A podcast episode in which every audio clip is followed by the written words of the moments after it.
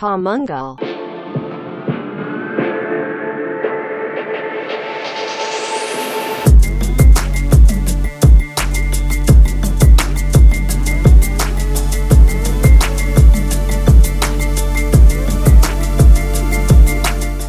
תודה לכל המאזינות והמאזינים שלנו ברחבי הגלקסיה שמצטרפים אלינו באפליקציות הסטרימינג וביוטיוב. אנחנו צוות המנגל, יוס הגדול, חגי גודובסקי. מה קורה? סבבה, היום אה, דווקא יש לנו נכון. אורח, אה, מה כן, שנקרא, חיכה. קודם כל, אבל קודם כל, קודם כל, אנחנו צריכים להגיד תודה, נכון? נכון, תודה. אז אז אתה רוצה להודות לי בעצם. לא, אה, לא לך לא, ולא אז לאימא באמת שלי. תודה למשרדי ביול, אה, לחברת ביול, חברת, ואנחנו מתארחים במשרדים של ביול, באחלה קו-וורקינג. לא, זהו, חשוב להבין, זה co-working space. זה, כן, אחד מהגדולים גם, אה, ואחד כן. מהמהממים, ואת האמת שפה vibe טוב וממש כיף, אז תודה רבה כן. על ה hospitality. דורון דביר, מה המצב? הכל אה, מצוין. טוב, כן. ברוך הבא למנגל, תודה רבה שאירחתם אותנו. אותנו. בעצם זה אנחנו בביול ובלילי, בסטארט-אפ שאתה עכשיו אה, אה, מכהן כ-VP growth, נכון? אתה VP נכון. growth עכשיו, ועשית מגוון תפקידים ב marketing דיגיטל בכלל.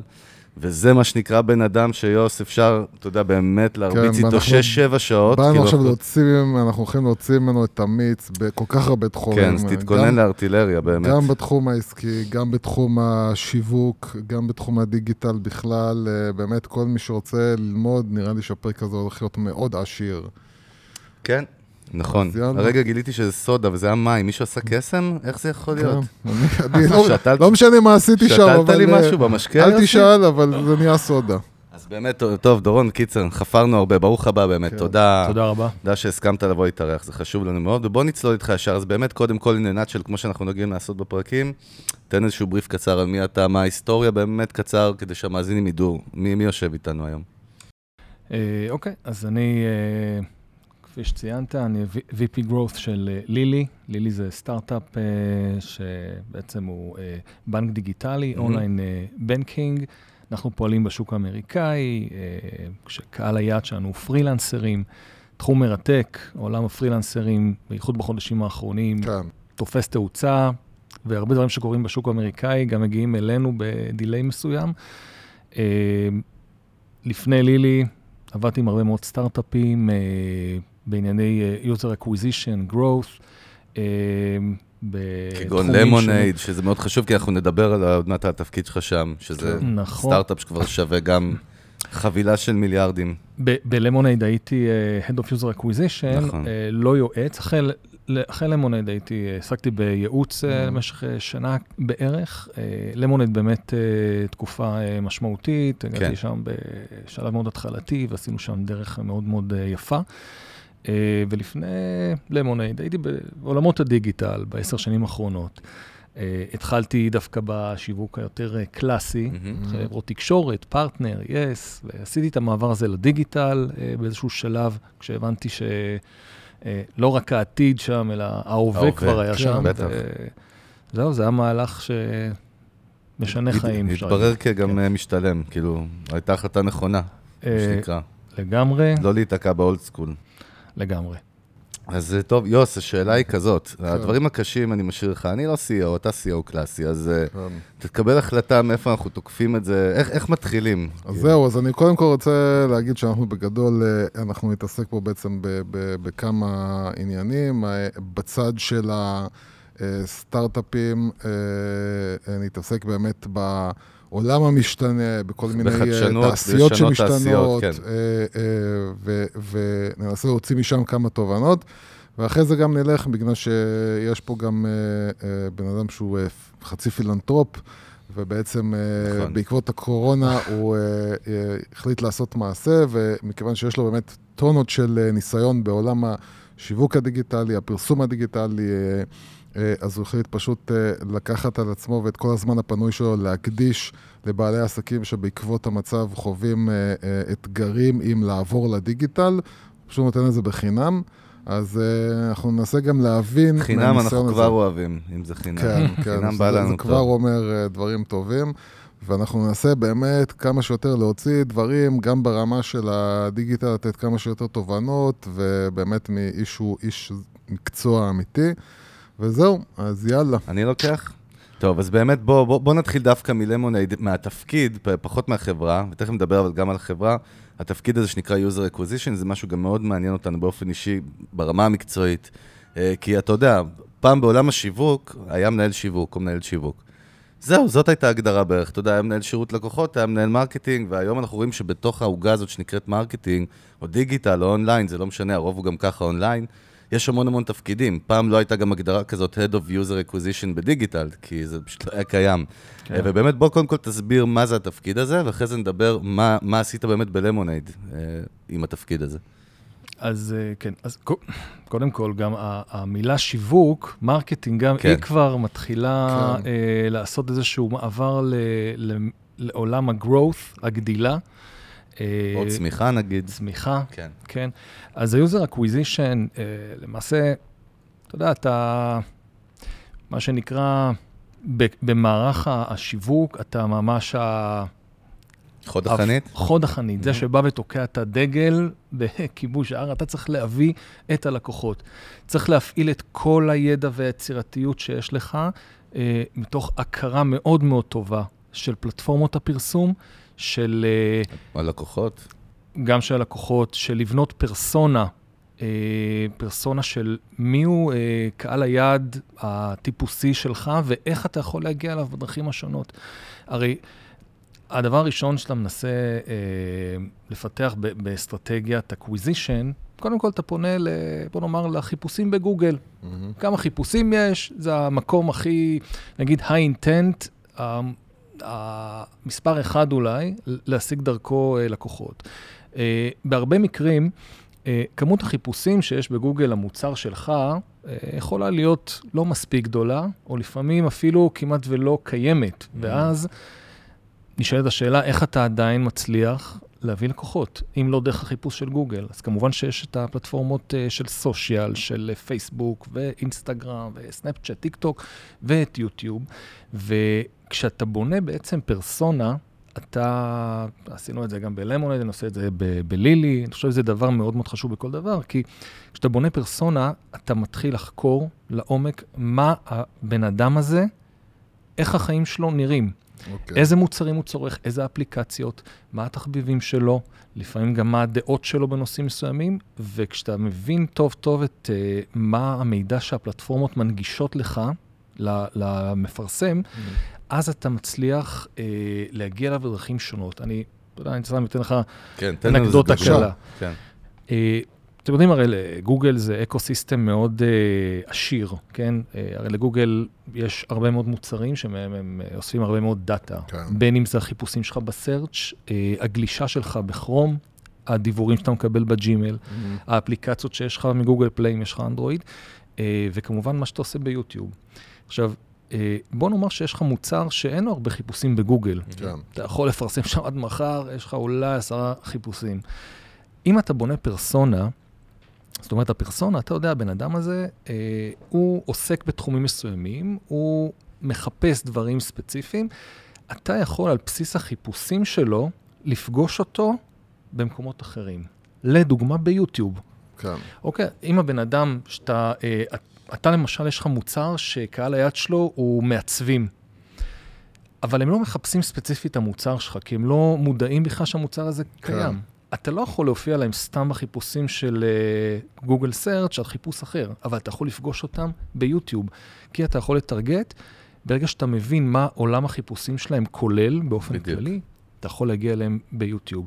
ויוטיוב, אני חושב שזה ערוץ שהפך להיות uh, מאוד מרכזי. המותגים אוקיי. okay. המובילים בעולם היום עושים שם uh, חיל, uh, גם uh, למונייד, אבל אפשר לראות את וויקס ומאנדיי ואלמנטור, גם בלילי. גם בארץ הארט גריד שאנחנו מאוד אוהבים אותם באופן אישי, כן. אבל הם, הם עושים את העבודה הזאת מאוד מאוד טוב ביוטיוב. אז בעצם חשוב לי להבהיר בסוף אה, את כל מה שאמרת, אה, בזה שבעצם, כשאתה מדבר על ה- כל הזמן על פרסונה, פרסונה, אתה מדבר על לקוח שאתה האפיון או מחפש, הפרופיל כאילו, של הלקוח ואתה קצה. אומר, במקום עכשיו ללכת על, ה, על החיפוש הרגיל שלו, ומה שאתה, מה, מה שאתה מוצר, כאילו, אם הוא מחפש אותי ישירות, בעצם להבין מי בכלל הבן אדם, איזה מוזיקה הוא אוהב, איזה סרטים הוא אוהב, איזה תרבות בוא הוא אוהב, נשאל את איזה זה אוכל הוא אוהב. בשאלה אגרסיבית. למה חשוב, עד איפה מגיע הפרופיל, ה profiling הזה? כאילו, עד איפה אתה למה חשוב בכלל לדעת באמת, נגיד, איזה מוזיקה אוהב, שאתה מוכר לו מוצר כמו...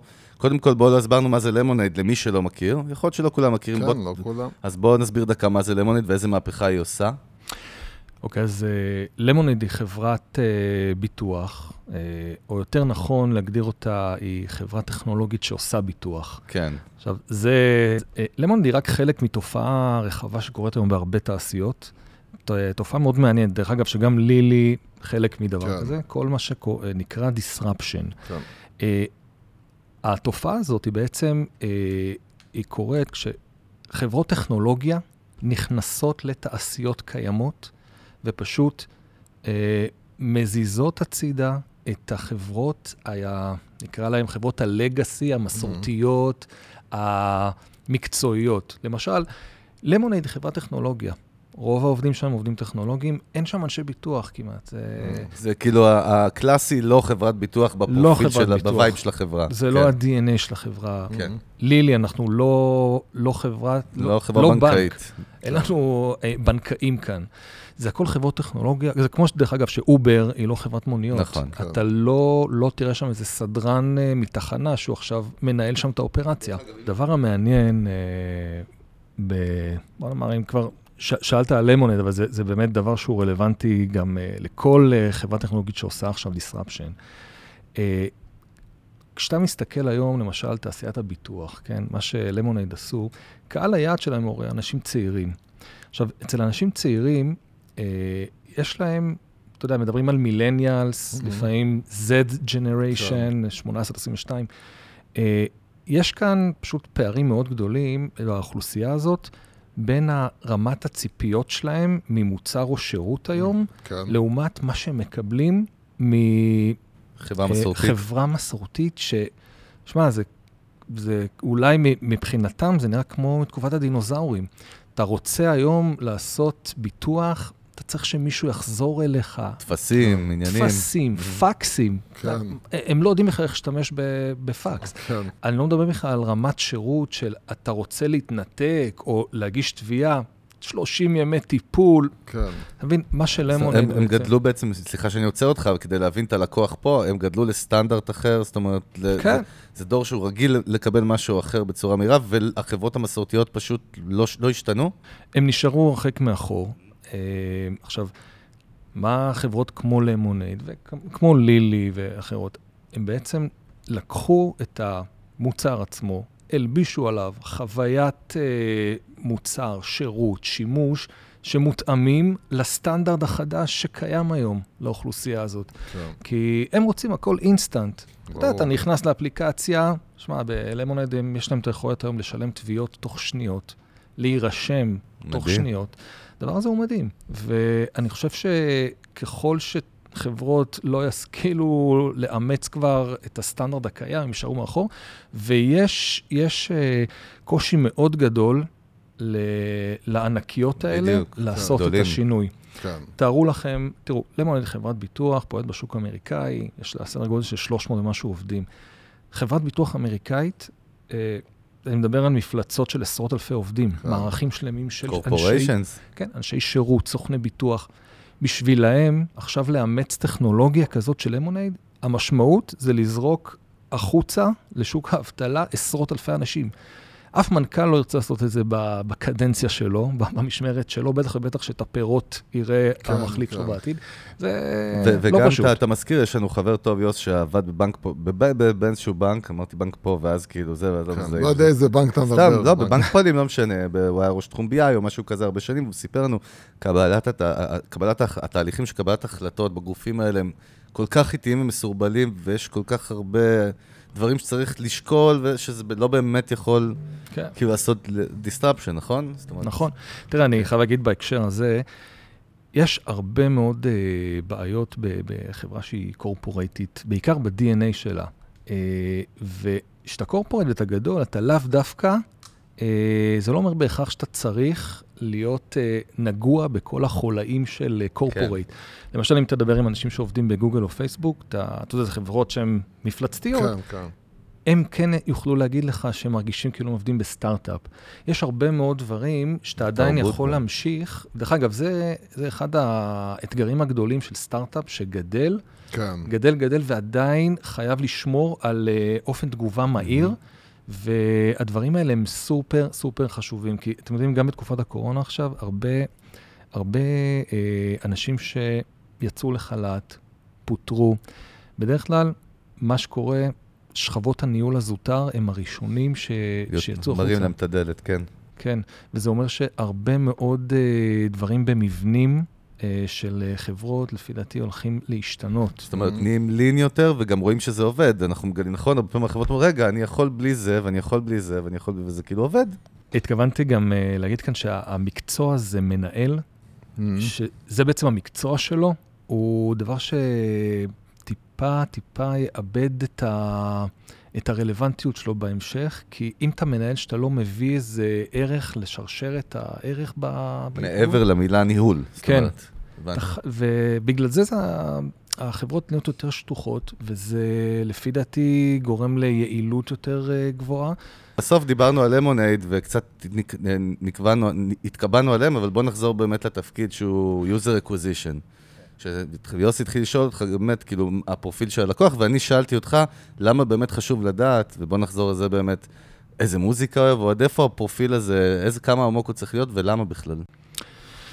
אה, תראה, אני חושב שכדי לעשות user acquisition טוב, אתה חייב להכיר טוב את אה, קהל היעד שלך. אה, ככל שתדע יותר טוב מה עולם התוכן שלו, זה יבוא לידי ביטוי בהרבה דרכים. גם איך אתה מטרגט אותו בקמפיינים, באיזה פלטפורמות אתה מטרגט אותו, ומה המסרים כן. שאיתם אתה רוצה אה, אה, לטרגט אותו. הדברים האלה הם, הם סופר חשובים, ואם אתה לא מבין את... אה, ודרך אגב, אני, אני לאו דווקא מתכוון לזה שיש פרסונה אחת בלבד שאתה מטרגט. כן. יכול להיות לך כמה שונים. פרסונות, אה, וכל פרסונה, ככל שתנתח אותה עמוק יותר, אה, תוכל להגיע לתובנות שמסרים שונים אה, כנראה אה, במקביל אה, יעבדו אה, בצורה שונה על פרסונות שונות, כן?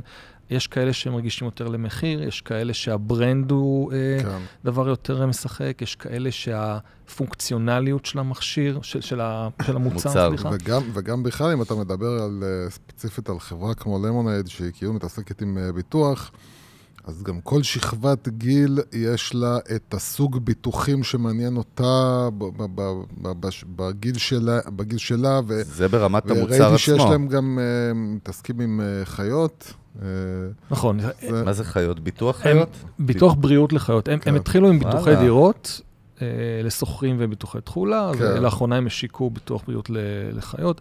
תראו, למונד בסופו של דבר, כן. השאיפה שלהם להיות שחקן מוביל בתחום הביטוח, אז אני מניח שבעתיד... אה, הם גם היו הראשונים? סתם זאת אומרת, הם עשו את זה ממש כדיסטרפשן אמיתי בארצות הברית, או שהיו עוד כמה, סט... כמה סטארט-אפים ביחד שרצו על זה?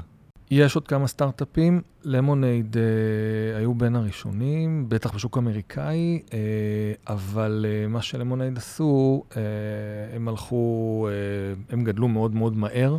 אה, אה, ויש באירופה שחקנים נוספים שכשלמונייד התחילו בארצות הברית, אז באירופה היו כבר אה, כאלה שעשו את זה במקביל באירופה, חלקם אפילו כינו את עצמם כלמונייד של אירופה. כן.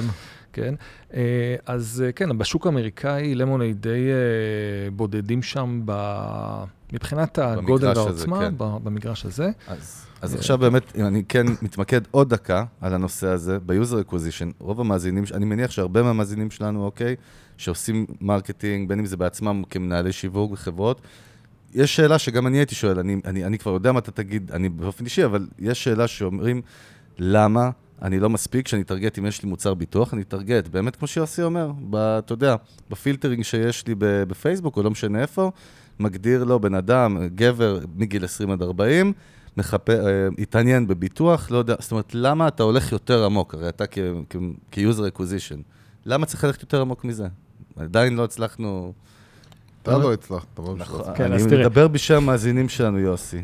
עוד משהו של רודנות שאתה רוצה להוציא? חכה, חכה.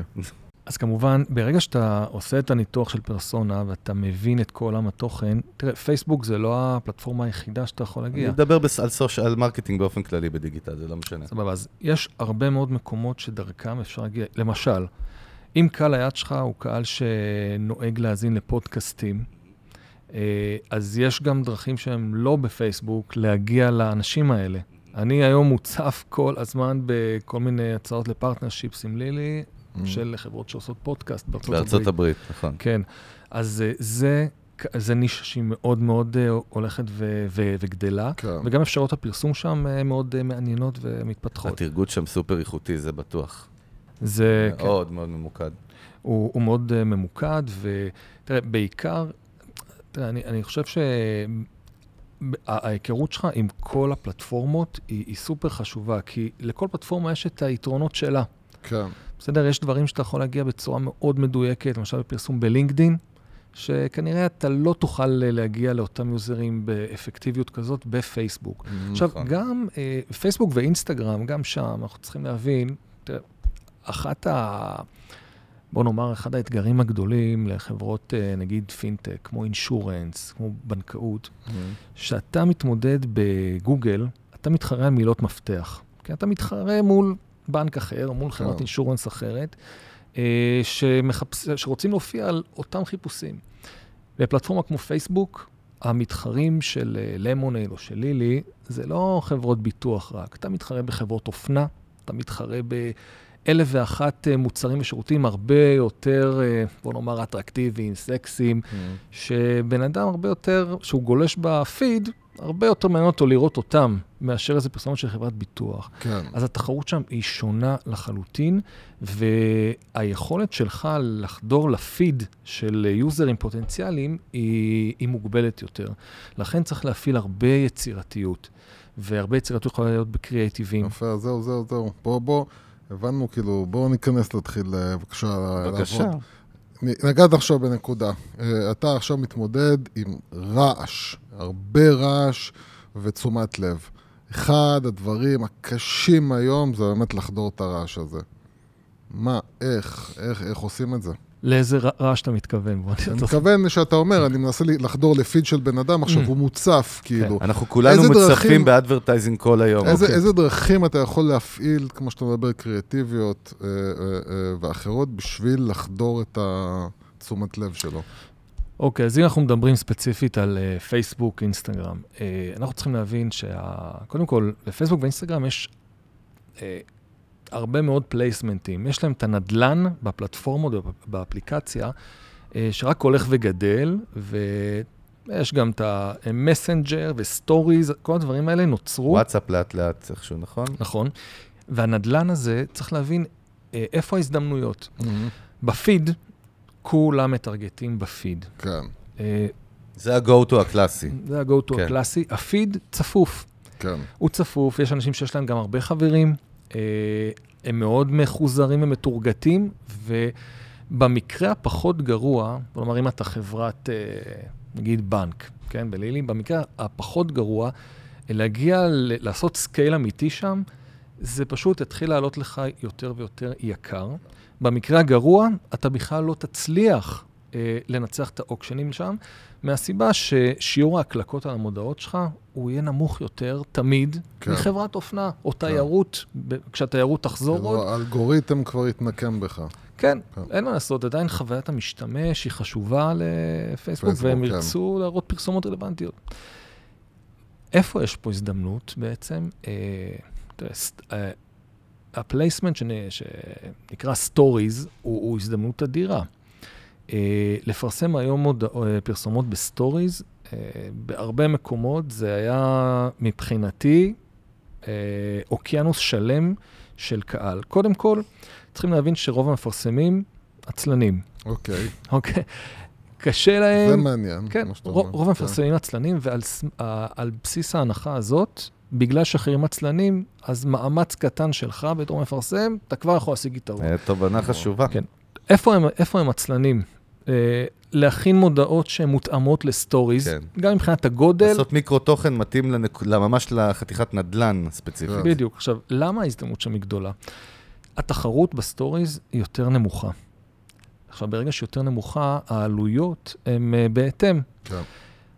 עכשיו, אז הבנו ככה, אתה יכול להגיע ליוזרים שאתה מגיע אליהם בפיד בעלות נמוכה יותר, אבל מה השוס הבאמת גדול? Mhm.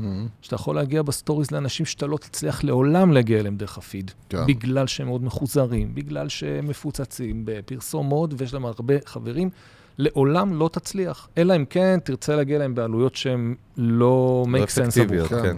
כן, אז ה stories הוא דבר מצוין, ודרך אגב, זה, זה placement שהוא מקנברט, בסדר? אתה יודע, אני למשל, דבר שאני מנסה תמיד אה, לנתק את עצמי, זה המחשבה של מה אני הייתי עושה בתור משתמש. אוקיי. האם אוקיי. הייתי קונה ביטוח דרך פרסומת שאני רואה ב story? אתה יודע, הרבה פעמים אנשים אומרים, אין, אף אחד לא, לא קונה ככה. זה כן. כמו שמישהו אמר לי פעם, אני לא מקליק אף פעם על פרסומות בגוגל. כן. כן, החברה הזאת עושה איזה דולר או שניים מהדברים האלה, נכון. כנראה שאנשים כן עושים את זה. המודל עובד. כן, המודל עובד. אז גם ב stories, אה, אני יכול להגיד לכם שזה, מבחינתי, זה טיפ מאוד חשוב שאנשים יכולים לקחת אוקיי. כאן ולעשות ממנו אה, פלאים, וזה חלק מאוד קטן ב... לעשות דבר שהוא יצירתי. זהו, אז אם, אם יוצאים בקובייה קצת אחורה, איך, איך, איך, אתה, איך אתה, נגיד, היית והיום, איך אתה מחלק תקציבי שיווק? איך אתה מגדיר איזה פלטפורמה תוקפים וכמה שמים בסוף, כמה, מה שנקרא רכש מדיה שמים על כל דבר? איך, איך זה עובד אצלך? אוקיי, אז קודם כל אני מנסה להבין את ה market fit האמיתי, product market fit של המוצר. למי. שלא יודע, מה זה product market fit? זה עד כמה אה, עד- רמת ההתאמה של המוצר או השירות שלך לשוק, הכוונה היא עד כמה השוק באמת צריך את המוצר שלך? מה, זה לא הגדרה בדיוק, נכון? עד כמה, עד כמה אה, המוצר או השירות רלוונטי לשוק. יכול להיות שהוא רלוונטי, אבל מהמם. השוק עדיין לא מבין שהוא צריך את זה, או כן. לא מודע. כמו ב... אנחנו צריכים, you need to educate them, כמו בנגיד למונייד, זו דוגמה קלאסית, לא? צריך לחנך אותם לצרוך ביטוח בצורה שונה? אה, כן, תראה, בלמונד זה היה דבר קצת אחר. אנשים אה, לא היו מודעים, המודעות לביטוח אה, של שוכרים, והיא עלתה מאוד לאחרונה. דרך אגב, ללמונד יש גם, לפי דעתי, אינטרס שיותר ויותר שחקנים כמוהם ייכנסו ל- לשוק כדי הזה. לתת ביטחון. זה מזכיר לי פשוט למה אני ממש יוסי תמיד, תמיד אומר, שבאמת חברות כאלה שבעצם באים, באות עם מודל חדש, הרבה פעמים אנשים חוששים, בייחוד במה שנוגע לכסף שלנו, איך אני אדע שזה legit? איך אני אדע כאילו שאני בדיוק. יכול לתת ב- אמון במותג? נכון, וככל שיהיו עוד שחקנים דומים ללמונייד, גם למונייד תרוויח מהעניין. זה, זה מזכיר לי שכש... אתם יודעים, לפני, בתקופות הדינוזאורים כאן, אז פלאפון הייתה חברת הסלולר היחידה. כן. אתה והקפיצה. הגדולה שלהם הייתה כשסלקום נכנסו ל- לשוק. אוקיי. בלי שהם הוציאו שקל על פרסום. מדהים. כן, אז זה תמיד טוב לזכור, שכשיש לך אה, עוד שחקנים כמוך, הדבר הזה הוא טוב. אז היינו ב product market fit, שאתה בא לחלק את העוגה, אז מה מה קורה כן, שם? אז ברגע שאתה מבין, אה, אתה מנתח קצת את השוק, אתה מבין מה היקף החיפושים, האם אנשים מחפשים את המוצר או שצריך לעשות להם איזשהו אה, תהליך של אה, education. גוגל כמובן, בסרצ' זה, זו הזירה הראשונה שאני בדרך כלל הולך אליה, כן. כי אתה יודע, אתה פוגש פשוט בן אדם שמחפש מוצר כמו שלך. האתגרים מתחילים ברגע שאין חיפוש מספיק כזה, חיפושים, או בדיוק. שלא מחפשים בכלל. ואז כן. אתה, ברגע שאתה מנתח את הפרסונה, אתה מתחיל להבין מי הוא, מה הוא, איפה הוא משתמש. יכול להיות שהוא בכלל, זו פרסונה שהיא לא נמצאת בכלל בפייסבוק. היום יש או אנשים ברשת בני 20. החיפוש. כן. כן, כאילו, או ברשת החיפוש. זה אנשים היום שחיים בטיק טוק, אינסטגרם. סנאפצ'אט בארצות הברית, נכון? כן. כן. אז אה, אלה, אלה פרסונות שצריך להגיע אליהן בדרכים מאוד אה, מסוימות. גם ה, הגישה שלך אליהן, ה- הפרסומות, הן צריכות להיות אחרות לגמרי. אם ראיתם פרסומות בטיקטוק וסנאפצ'אט, כן. זה לא משהו שאתה יכול לקחת ממה שאתה עושה באינסטגרם, להעלות לעשות אותו copy בסנאפצ'אט. paste, נכון. זה אחר לגמרי. אז אה, כשאותי מעניין, הדברים שמעניינים אותי ב acquisition זה קודם כל להשיג את ה-core audience, להבין מה ה scale, וכמובן שמה שאין volume, מבחינתי הוא לא מעניין בשלבים ההתחלתיים, כי אני, המטרה היא לייצר איזושהי פעילות שיש לה יציבות, איזשהו base, אה, שאתה יודע שיש שם volume. כי אנחנו היום מדברים על פלטפורמות שהן מאוד מאוד מוכוונות Machine Learning. כן. אה, אם אתה עובד בווליום נמוך, אתה לא יכול לגדול. ואני מעדיף לשים אה, את, או, את רוב התקציב בפלטפורמה שלומדת, מאשר להתחיל לפזר. זה, כאילו... זה נקודה חשובה שאני חושב שהמון מפרסמים קטנים, יוס, לא, לא מודעים אליה. כשאתה שם תקציבים קטנים ועוד מחלק אותם בכלל, אין לך שום אפקטיביות, כי מה שאמרת, אני חושב, כן צריך להסביר את זה קצת, נכון? על זה שהמערכות לומדות, תסביר את זה אתה. אתה מדבר עכשיו בעצם על זה שקח מערכת כמו פייסבוק, אז היום, אה, בניגוד לפעם, אה, הפרסום שלך בפייסבוק, אה, פייסבוק משתדלת לעשות אותו בשבילך כמה שיותר חכם, על ידי זה שהיא לומדת ולומדת ולומדת ומדייקת את עצמה. אז אתה, מה שאתה בעצם רוצה להגיד זה שאני צריך לחפש את המערכות האלה, שכבר יש להן יכולות uh, לקחת את הכסף שלי ולעבוד לא, זה לא מה שהוא אמר, הוא אמר שלעבוד בתקציב קטן ולחלק אותו okay. זה בעייתי. אז אני אסביר. מה שאני מתכוון דבר כזה, תראו, קמפיין בפייסבוק, בואו ניקח את זה לצורך הדוגמה. Uh, יש לך uh, כמות מסוימת, מינימלית, שאתה צריך לה, להאכיל את האלגוריתם כן, כדי כן. שילמד. פייסבוק, בכמות הרשמית שמדברים עליה, דרך אגב, גם בגוגל זה פחות או יותר אותו דבר, זה אה, שבע המרות ביום. בסדר? מקמפיין מסוים. זה אומר 50 כן. בשבוע. כן. ברגע שיש לך פחות, האלגוריתם לא, לא לומד, כי הוא כן. צריך דאטה. גם כשיש לך את הכמות הזאת, לא יודע, אצלי לפחות 90% מהמקרים זה לא מספיק. עכשיו, כן. כשיש לך כמויות, האלגוריתם לומד. עכשיו, יש למערכות האלה הרבה מאוד אינפורמציה על הגולשים. מה שהם מנגישים למפרסמים זה קמצוץ, וזה רק הולך וקטן בגלל כל עולם הפרייבסי שהולך כן. ומתהדק. כן. עכשיו, הפלטפורמות האלה לאט לאט הופכות להיות, אני מעריך שבעוד אה, לא הרבה זמן, הם הפכו להיות די קופסה שחורה. יש כבר סוגי קמפיינים מסוימים בגוגל, למשל קמפייני אפליקציות, שאתה רק שם קריאייטיבים, ובום. זה טוב למפרסמים, המגמה הזאת? אה, אני לא חושב שזה טוב למפרסמים. אה, מה שזה יוצר, תראה, דרך אגב, לפני אה, עשר שנים, mm. על תקציב שניהלתי בלמונייד או בלילי עכשיו, היה צריך צוות של שבעה אנשים. היום אני לבד פה בלילי עם תקציב חודשי מדהים. של מאות אלפי דולרים, וגם האמת, עם כמה מיליונים בודדים, אני עדיין uh, אוכל לעשות את זה לבד. לבד. זה משהו שלא היה קיים. אתה שומע שזה דבר מדהים, מה שהוא אומר, זה כאילו לא... זה... אני צדקתי. לא, לא צדקת, כן, בכלל לא צדקת. אבל... בוא'נה, איפה, הנה האגו יצא. מה זה אומר שאתה מנהל את התקציב לבד? זה אומר ש... יש לך משרד שעושה עבורך לא, את לא, לא, לא, אלא שאתה עושה שלי. ממש או, כמו שאתה אוהב, execution. לבד, לבד, לבד. כן, הדבר הזה... מי עושה את הקריאייטיב? קריאייטיב, אז אני, יש לי את הרעיונות, הבריפים, מעביר okay. אוקיי. את זה למעצבים, והם עושים את זה. Okay. אוקיי. אבל את הניהול עצמו של הקמפיינים, את האופטימיזציה, את האנליזה, אני עושה לבד. עכשיו, המערכות גם מאוד מאוד התקדמו. זה נובע בעצם מהיכולות של המערכות לעשות את העבודה לבד עבורך? כן. עכשיו, עדיין לא בכל המקומות זה קופסה שחורה. כן, אבל ברור. במקומות שזה כן, אה, מה שזה בעצם יגרום, ב, בוא נאמר, בעתיד הלא מאוד רחוק, זה אומר שזה יבטל את היתרון האנושי שהיום קיים. אם יש לך בן אדם שהוא... ברמת ניהול קמפיינים? ברמת ניהול קמפיינים. בסדר. נגיד, היום אני יושב פה, המתחרים שלי יש להם מישהו אחר שעושה את הקמפיינים. כן. כרגע, מי שיודע לעשות עבודה טוב יותר... בדיוק, ממיר יותר כן. טוב, כן. מה שזה יגרום, ברגע שזה קופסה שחורה, לא משנה מי יושב על ההגה, כן. זה יהפוך להיות בעצם משחק של תקציבים. או של קריאייטיב. כן, כן, כן וקריאייטיבים. שזה אנחנו טוענים שאין תחליף uh, טכנולוגי, נכון?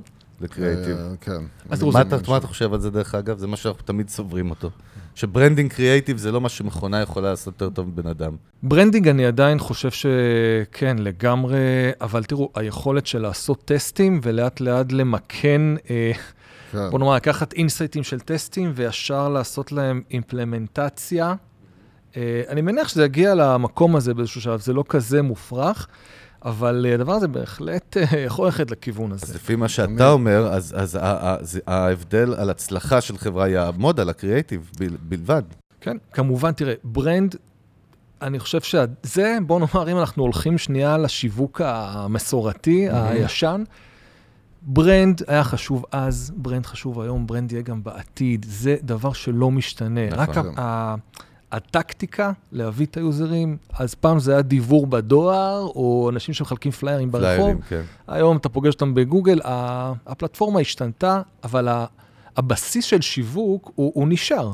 זאת אומרת, brand יש לו אה, values, אה, יש לזה השפעה מאוד חזקה. תראו, סתם, ניקח את, שוב את Lemonade בתור כן. דוגמה, אתה תשווה את ה brand של Lemonade מול חברות ביטוח אחרות בארצות הברית. תראה, מי שהיה בארצות הברית, כנראה שנתקל במהלך היום לא מעט פעמים בפרסומות של חברות ביטוח, לאן שאתה לא מסובב את הראש, טלוויזיה, כן. רדיו, שילוט.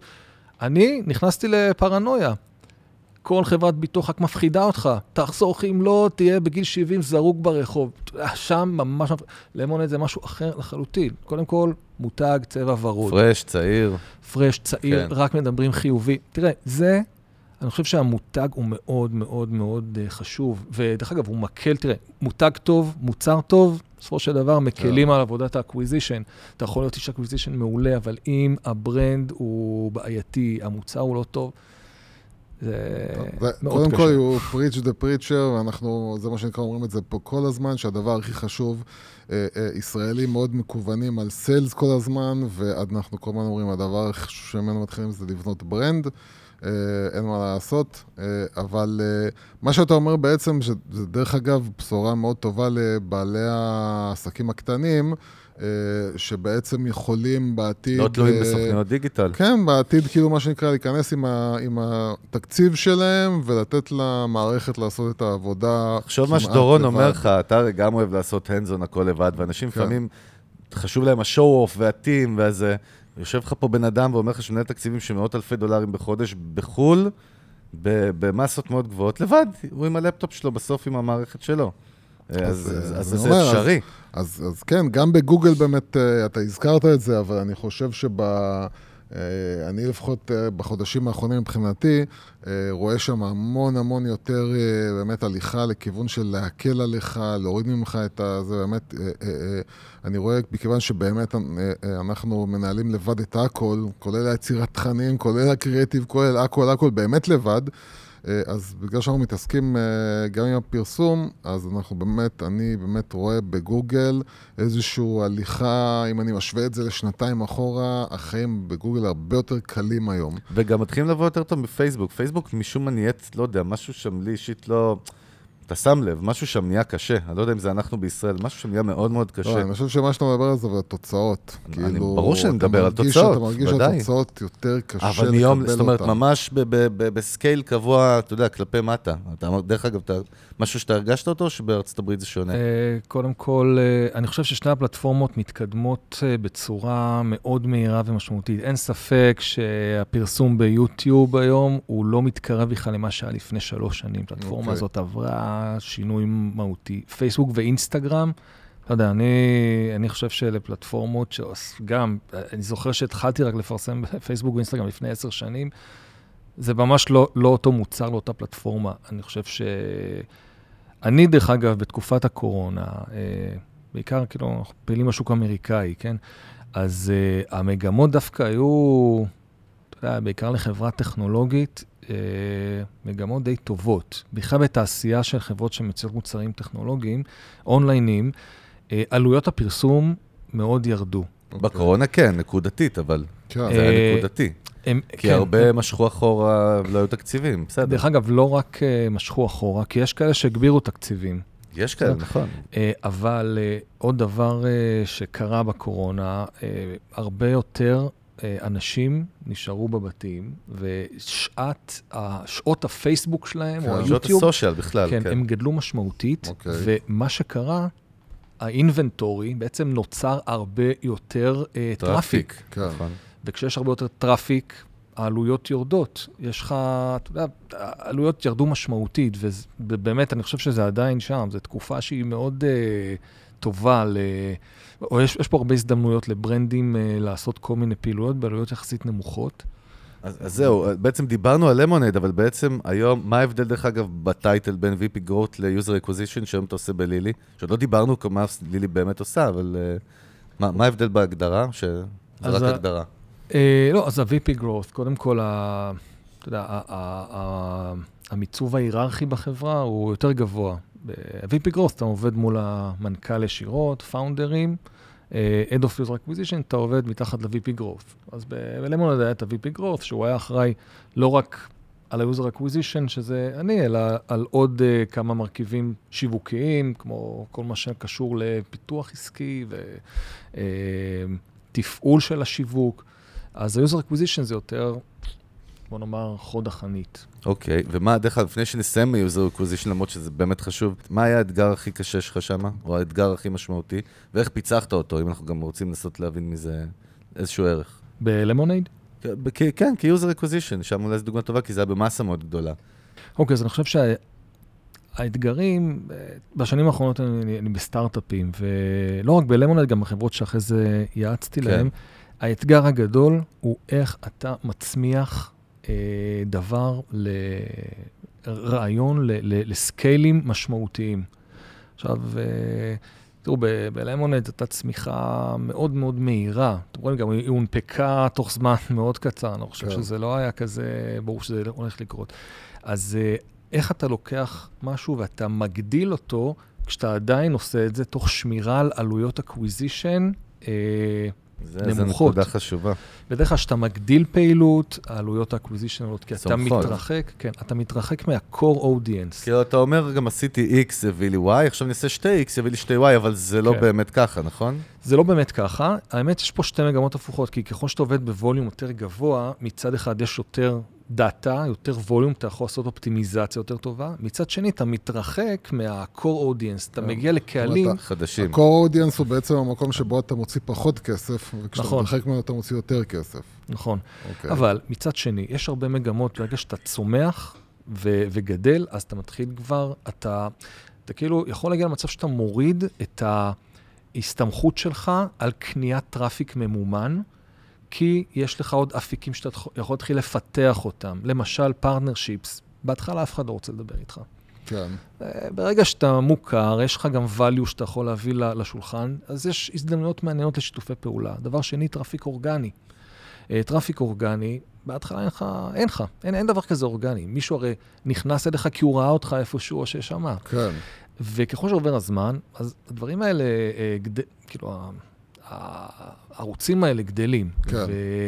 וזה זה דבר שגם מוריד לך בסופו של דבר את עלויות ה acquisition, ככל שיש לך traffic חינמי. כמובן, כל מיני אפקטים של ויראליות, והיום זה כל הנושא של ניהול קהילות גם שיכול להיכנס. יש פה הרבה מאוד זרועות שאתה צריך להצמיח את, ה... את הרעיון.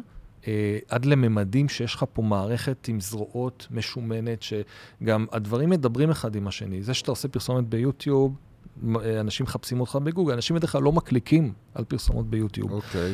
מחפשים אותך אחרי זה ב...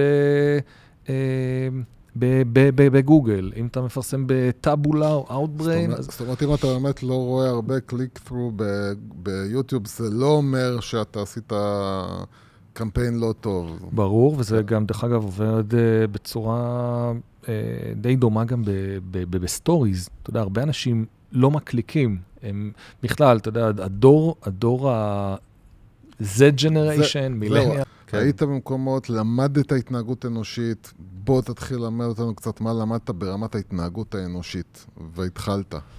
אוקיי, אז אם אנחנו רוצים להבין את ההתנהגות של היוזרים, שהם יהיו בעצם הקהל העתידי של המוצרים שלנו, זה המילניאלס והג'נריישן Z, גילאי 18 עד 22, זה אנשים שהם פחות מקליקים על מודעות, כן? אה, אז אה, היכולת שלך, אתה, מה, מה המשמעות העיקרית של הדבר הזה?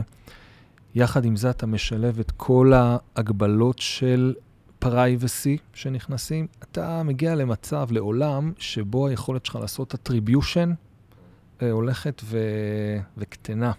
היא הולכת ומתערערת. אתה, אם אתה מסתמך על נתונים ב database שלך, אוקיי. יהיה לך הרבה מאוד נתונים אורגניים, יהיה לך אי-התאמות בין מה שפייסבוק אומר לך שהגיע דרך הקמפיינים שם, לבין מה שאתה רואה בפועל שהגיע מפייסבוק. כי מה שאתה יודע זה רק מי שהקליק על המודעה והגיע. אוקיי. אז אתה יכול להגיע למצב, אה, אותו דבר דרך אגב ביוטיוב, כן? אה, לפעמים אין לך דרך בכלל, אתה לא מדמיין אפילו שבן אדם ראה אותך ביוטיוב, ואחרי זה נכנס לחנות אפליקציות, הוריד אותך, אין, כן. אין, שום דרך לעשות את זה. ואז אתה מגיע למצב אה, שקבלת ההחלטות שלך, אפרופו השאלה הקודמת, איך אתה מחלק את ה budgets, Mhm. בסדר? אם אתה באמת, אה, כאילו, מסתמך על last touch, על המקור האחרון שהביא את ה user אליך, כן. סביר להניח, המסקנה שלך תהיה שגוגל, זה מה שמייצר לך את כל כן. הזה. אבל גוגל, בהרבה מקרים, הוא התחנה האחרונה. לפעמים הוא גם התחלה, התחנה הראשונה של תחילת החיפושים, אבל לפעמים ברוב המקרים הוא התחנה האחרונה. ואז אתה אומר, פייסבוק לא, לא עובד, מכבה אותו. ואז אתה רואה כל ה traffic של גוגל יורד. אותו דבר עם יוטיוב. זה טעויות שהרבה עושים, ו- ואני חושב שהבעיה הזאת תלך ותגדל ככל שיהיה לנו פחות יכולת אה, מעקב. דרך אגב, כל מה שקורה עכשיו עם גם אה, iOS 14, כן. אפל. כן. אה, לא יהיה יכולת לעשות באמת אה, tracking כמו שצריך, כמו שהיה פעם, זה רק ילך ויחמיר, וצריכים לראות איך מתמודדים עם הדבר הזה. עכשיו, מה, כמשווקים, אתה מדבר? כן, אומרת- כמפרסם, כי אתה רוצה באמת לעשות אופטימיזציה לבאג'ט שלך, כן. לתקציב. זאת אומרת, כמה כסף אני אשים כאן? מה התרומה של יוטיוב היום לפעילות שלי? עכשיו, מה שכרגע הולך ותופס תאוצה, זה כל מיני, זה נקרא מבחני אינקרמנטליות. אה, למשל, פייסבוק, כן, בפלטפורמה, אתה בעצם בוחר את קהל היעד שלך, מחלק אותו לשניים, זה הכל בכלי אוטומטי של אה, פייסבוק, ב-Ads Manager. חלק מה... אה, כאילו, יש לך קבוצת אה, ביקורת, יש לך את ה test group ואת ה control group, בסדר? חלק רואים את המודעות שלך, חלק לא רואים. בסוף אתה רואה את ההבדל בין אלה שנחשפו, כמה Mhm. קנו, ואלה שלא נחשפו, כמה הם קנו. ואתה מגיע בסוף לעלות אינקרמנטלית, אה, שבעצם אה, מגלמת בתוכה את התרומה של פייסבוק לפעילות שלך. אם אתה תראה שאין שום הבדל אם בן אדם רואה את הפרסומת שלך ללא, אז אתה תבין שכנראה היוזרים האלה בכל מקרה היו קונים. אה, עכשיו, הדבר הזה, הוא, הוא יחליף הרבה מאוד אה, שיטות מד... אה, אופטימיזציה שהיו קיימות עד היום, ומבחני אינקרמנטליות יתפסו מקום מרכזי. זה היכולת היחידה שתהיה לך באמת למצוא קורלציה ולמדוד השפעה של ערוץ לפעילות השיווקית שלך. ורוב האנשים, לפי מה שאתה אומר, הם לא, לא ידעו לעשות את זה טוב. זאת אומרת, הם לא... צריך- לדעת להיכנס לזה. זה... אה, קודם כל, מבחינה טכנית, הדבר הזה הוא קיים ונגיש. אה, מפרסמים גדולים, אז כמובן יכולים להסתייע ב... כן. ב account manager שלהם מפייסבוק, אבל אני חושב שבמשך הזמן הדבר הזה יהיה יותר נגיש ויותר פשוט. זאת אומרת, לא דווקא יותר מורכב ויותר שמור ליחידי סגולה. לא, לא, לא. כי אני חושב שזאת תהיה דילמה מאוד גדולה. אני חושב שגם לפייסבוק, או לכל פלטפורמה, יש אינטרס שלאנשים יהיה את השקיפות יכולת הזאת, גם. כן, כן. ואת היכולת להעריך נכון כמה אה, הצ'אנל הזה תורם לך לפעילות.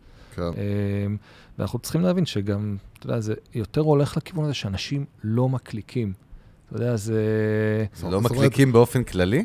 לא מקליקים על uh, פרסומות באופן כללי, הם יותר multi-tasking, הם רואים, הם יכולים לראות אותך נחשפים. עכשיו, כן, הם נחשפים, מח... נכנסים אחרי זה, מורידים את האפליקציה. לא, אז השאלה זה האם, קודם כל, מה שאתה אומר מבחינת uh, תובנה זה שיש לנו יותר ויותר בעיה uh, להסתמך על data, על data שאנחנו uh, רואים ב analytics שלנו כביכול. Uh, דבר שני, מה שאתה אומר זה ש... האם מה שאתה אומר זה בעצם ש... אה, הלקוחות הפוטנציאליים או הגולשים יותר זוכרים אה, את המותג שלי ואחרי זה הולכים ומחפשים אותו, או שהם יכולים באותו רגע ללכת ולחפש אותו, הם פשוט לא רוצים ללחוץ, כאילו מה, הרי, הרי אם אתה רוצה כרגע ל- ללמוד עוד, ההיגיון שלי אומר שאתה תלחץ, לא שאתה לא תלחץ. זה רק אם הבן אדם מתעלם, איכשהו אתה נשאר לו בזיכרון, ואז בעוד אה, יומיים הוא ילך לחפש אותך. אוקיי, אז תראה, כמובן שיש יש משמעות לפריקוונסי, לתדירות שבן אדם רואה את הפרסומת. אה, דבר שני, אה, ההתנהגות האנושית, אני חושב שזה בעיקר, דרך אגב, בשווקים שהם מפותחים, בסדר? אוקיי. אה, בוא נאמר שיצא לי לעשות קמפיינים גלובליים בכל מיני אזורים בעולם, ההתנהגות היא קצת שונה בין אה, מקומות, יש מקומות שמקליקים על כל דבר ש, שזז. כן. גם, אתה יודע, זה מצחיק שאנשים נרשמים, התקשרו לאנשים מ-call center, הם לא הבינו בכלל למה הם נרשמו. יש, יש התנהגויות שונות במקומות שונים כן. בעולם, אבל אה, אם אני מדבר על שוק אמריקאי, שהוא דומה בהתנהגות שלו גם אה, אלינו, כן. למדינות המפותחות יותר, אז, אה, אז כן, אנשים, הנטייה שלהם להקליק, ולמשל, הם גולשים ב stories, להוציא בן אדם עכשיו מה story בשביל להירשם, זה יותר קשה ממה אבל שהיה דווקא פעם. אצל מבוגרים אולי המגמה היא יותר הקלקות, נכון, נכון? נכון. אה, אצל מבוגרים זה קצת שונה. יחד עם זאת, המוצרים הטכנולוגיים החדשים, מוצרים כמו למונד, כמו לילי, הם פחות פונים לקהלים האלה. יש כאן, אה, תראה, גם, אתה יודע, כשדיברתי הרי על כל החברות האלה שעושות את ה-disruption, אחד הדברים המרכזיים זה התאמה של המוצר והשירות לסטנדרטים של הצעירים. כן. אוקיי. לאנשים המבוגרים, הם ירצו עדיין שהם קונים ביטוח, לדבר עם להציג, סוכן. כן, שיעבור מה- איתם. מה זאת אומרת מבחינת גילאים? איזה גילאים אתה, איך אתה מפריד בין הגילאים? תראה, בגדול, אה, כיוון שאני כבר עברתי את 40, אני רוצה להיות אל יותר. פוליטיקלי קורקט. כי, אתה יודע, אבל יש... 20-40 אני מניח, נכון? זה האזור. או 15-40. תראה, הייתי אפילו מותח את זה עד 50, למרות כן. שאני חייב לשים כאן כוכבית, שזה יותר, בוא נאמר, המאפיין הוא לא רק הגיל, אלא האופי של הבן אדם, כי יכול להיות לך אנשים בני 55 גם, שהם לא, אבל מאוד... בסדר, זה מה שנקרא לא לא בסטנדרט, אבל יש כן. את הרוב. לא, אבל השאלה זה איך אתה, לפי מה שאתה אומר, אני יכול להבין אולי, אפרופו הפרסונות שאני בונה, אני יכול להבין אולי שיש את הבן אדם בן 55, אבל אם הוא מאזין למוזיקה הזאת, או אם הוא... אה, נכון. בתרבות אז הוא יכול להיות גם הקהל שלי. בדיוק, נכון.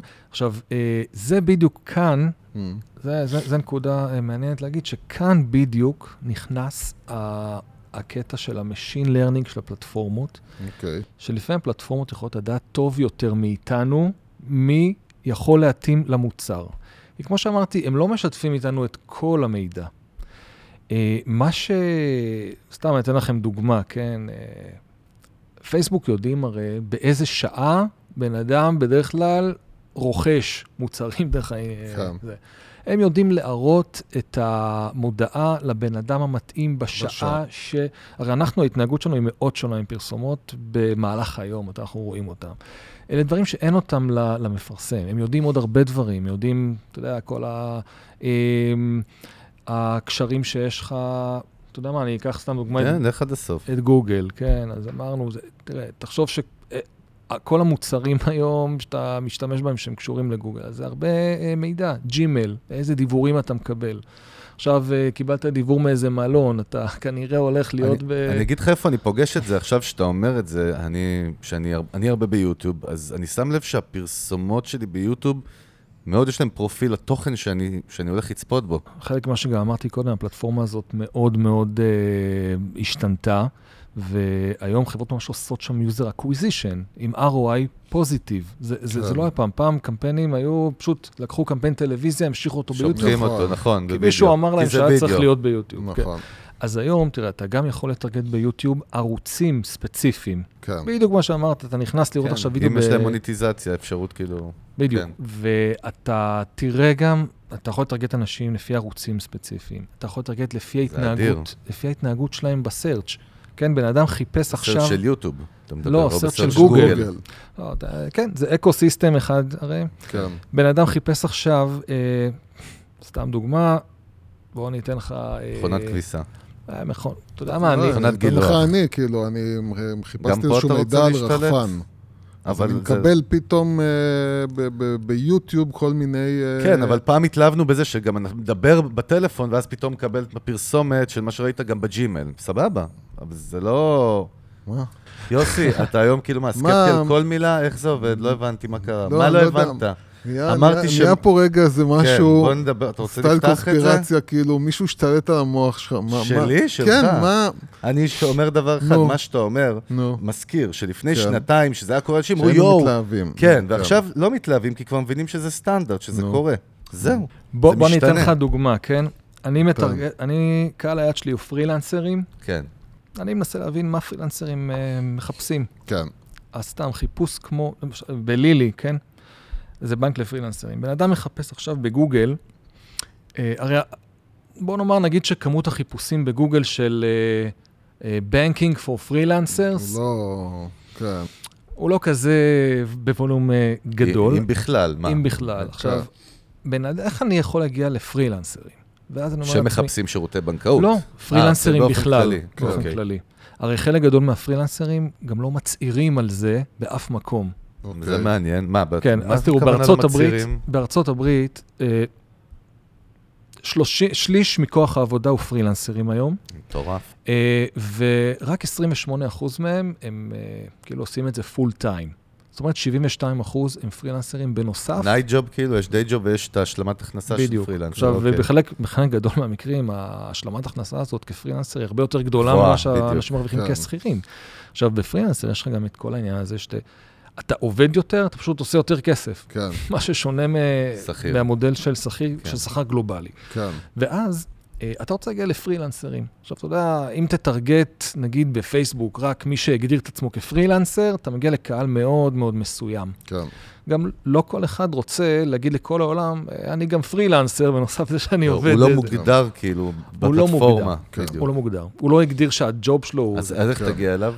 עכשיו, אה, אתה הרי, אמרנו, אתה יכול לטרגט ביוטיוב אנשים על בסיס החיפושים שלהם. מה פרילנסרים מחפשים, כן? יש טופס שבן אדם מגיש איתו, אה, סתם, 1099, ככה. זה נקרא, כן? אוקיי. בן אדם שמחפש את זה בגוגל הוא פרילנסר. בוא נגיד כן. אצלנו הוא מחפש אה, עוסק פטור, אז אני. יכול להבין כן. שהוא... עוסק פטור. כן. עכשיו, אם הבן אדם הזה מחפש את זה בגוגל, ואתה תבוא לו עם פרסומת של בנק לפרילנסרים, זה לא קשור. עזוב את זה שזה... הרלוונטיות של המודעה תהיה נמוכה, תשלם יותר, זה גם לא חוויה טובה ל- ללקוח, זה גם מעצבן שאתה רואה יש פרסומת של משהו שלא לא קשור אליך. זה יכול ליצור אנטי למותג. איפה אתה יכול לפגוש אותו בצורה מתוחכמת? ביוטיוב. לא רק ביוטיוב, גם בקמפייני באנרים שונים ב- למה. למה אתה פוגש אותו יותר מתוחכם שם? אתה- אני לא מצליח להבין. א', כי אתה יודע שהוא פרילנסר. אתה יודע בוודאות שהבן אדם הזה פרילנסר. ואז אתה יכול להגיע אליו ביוטיוב. עכשיו, ב- ליוטיוב יש הרבה מאוד יתרונות על פני הפרסום בסרצ'. בגלל הוידאו עצמו? קודם כל, הווידאו. יש לך אפשרות להסביר את המוצר, נכון, ויזואליז- המסר, המסר. כן, המסר, הוויזואליות, כן. אה, הפשטות. עכשיו, יש הרבה דברים שהם הודעת טקסט בגוגל, קשה כן, להבין. או באנרים קטנים גם, זה לא... לא, כן. אתה לא מבין פשוט מה כן. המסר, כן. כן, עכשיו... אה, בייחוד שזה משהו דיסטרפטיב, זה בכלל... נכון. עכשיו, כשאתה מפרסם בגוגל, בדרך כלל בן אדם שמחפש בגוגל, ואם אתה רלוונטי אליו, אתה תופיע לצד מתחרים שם. כן. אה, אתה צריך להיות אטרקטיבי מהם, או מוכר מהם, אה, וביוטיוב אתה פוגש אותו כן, from nowhere. זה מה שנקרא הדף שלך. נכון. כן. אז זו דרך מתוחכמת להגיע על בסיס החיפושים שהם לא קשורים, אבל הם מסגירים את הבן אדם כן. שהוא הקהל שלך. עכשיו, במקרים שזה כן קשור, בוא נאמר, בן אדם חיפש עכשיו מלון, או אתה יודע מה, טיסה. טיסה ללונדון, אתה משווק מלון בלונדון. אתה פוגש אותו עכשיו ביוטיוב, מציע לו מלון רגע לפני שהוא התחיל לחפש את המלון. כן. עכשיו, אוקיי. כמובן, האנש- הבן אדם בטוח שמאזינים לו כן, לטלפון, הם, הם לא. עושים את הכישורים, וזה, מבחינתי, כל מיני האקים קטנים כאלה, שאתה מקדים את הבן אדם רגע לפני שהוא מחפש. כשהוא מחפש, זה כבר יכול להיות מאוחר מדי. כאילו שהוא נהיה אקטיבי בעצמו, זאת אומרת, זה קורה כן. לפני. חוץ מזה שאתה נכנס לתחרות קשה ויקרה בגוגל, כשיש לך ביוטיוב בוא, עלויות יש פה נמוכות. תובנה מדהימה. אני, מה שאני קיבלתי פה, שבאמת להיות שם רגע לפני שהלקוח מתחיל, זה, זה נקודה מאוד כאילו- חשובה. הרוב הקלאסי שלהם, הדיפולט שמשווקים, זה, הוא התחיל לחפש ואני אופיע לו, אבל זה בכלל לא המשחק. זאת אומרת, נכון. כאילו שהוא... אני אגיד לך, המשחק הוא יותר משחק עכשיו של אסטרטגיה כבר, או, מאשר אה, שח. טכנולוגיה. זה כבר לא דם זה כזה יותר שח. כאילו לחשוב אסטרטגית איך לעשות את הפעולה, מאשר, אה, ובאמת כל המומחי PPC וכל זה, זה נהיה לאט לאט פחות אה, רלוונטי, ויותר כאילו אני לא ההפעלה יודע. של השכל. דרך אגב, כן? זו שאלה. כן, אני חושב דורון, שכל ש- האנשי PPC וכל המקצועות האלה... מצד שני, אנחנו כבר, רואים אה, שהלימודים וכל המכללות, דיגיטל וזה... זה לא קשור, זה לא חייב לא, להיות... רגע, אני שואל, זה- אני שואל, שואל, עושים- מציף. אתה יודע, הם רוצים לעשות כסף. לא יודע, מציף, מציף, מציף. שואל, יש פה את דורון, בוא נשאל. הדוקטור, דוקטור. דוקטור. תגיד קודם כל, דוקטור. אני, אני מרצה בעצמי, אז אני, אני לא אצא נגד, אני מרצה כן. אומנם... לא, אבל אתה יודע, אנחנו פותחים את האורגינל, רוצים להבין. מה- אז תראה, קודם כל, אני חושב שבקורסים שמלמדים אנשים, אה, סך הכל נותנים להם את הכלים ואת כן. ההבנה.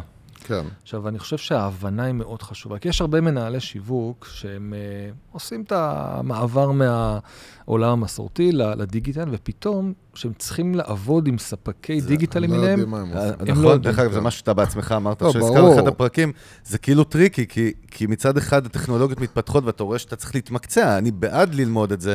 אתה יודע, לא כולם, אנחנו אנשים- אנשים שחופרים לבד, לומדים, כן, הרוב, אבל אין להם זמן אולי. זה, זה אחד הדברים שכאילו אנחנו אה, היינו בשוק ממנהלי שיווק, שפתאום הבנו שהמון דברים הם בעצם לא יודעים, והם מסתמכים כביכול על הספקים. או על Buzzword שספקים אומרים להם, או הבטחות, נכון? כן, הדבר הזה מאוד בעייתי, כי א', בתור מנהל שיווק, אתה צריך לדעת שיהיה לך את היכולת להעריך את איכות בדיוק. העבודה שאתה מקבל. זה חשוב. כן. ברגע שאתה לא יודע להעריך אותה, אה, אתה נמצא בבעיה קשה, אתה תלוי מאוד יכולים לערבב מקצועית. אותך, נו, בלי הפסקה, כן, ואין כן. תוצאות. כן, ולצערנו, תראה, השפה הדיגיטלית היא ממש שפה. Mm. ואני חושב שהדבר, מה שיפה כאן, שברגע שאתה יודע קצת, אתה יודע הרבה יותר מבן אדם שלא לא יודע כלום. אוקיי. זאת אומרת, בן אדם שעושה כמה שיעורים, קצת קורא, הוא כבר, הוא יודע הוא את בעניין. השפה. ברגע שאתה יודע את אוקיי. השפה, אתה כבר יודע הרבה יותר... ואתה יודע, כשאתה מדבר עם בן אדם בשפה הזאת, הוא מבין שאתה יודע מה קורה. כי, אתה יודע, אם, הוא, אם, אם הספק שלך יגיד לך, אי אפשר לעשות ככה וככה, אם אתה לא מבין, אתה מקבל את זה כמו ש... תגיד לי, שזה. דורון, במעבר חד, אבל לא כזה חד, מה אתה חושב על טיקטוק? יש המון דיבורים על האם זה הדבר הבא, ואולי זה לא הדבר הבא, ואיך יעבוד עובד ה marketing, פתאום יש את האפשרות שם כבר למש- למפרסמים, גם עכשיו פתחו, הבנתי, בישראל איזושהי נציגות, אבל עד כמה באמת זה הייפ שיחלוף, כי אנחנו עוד לא סגורים גם בדעתנו על זה, או זה here to stay? עד כמה זה sustainable, הפלטפורמה?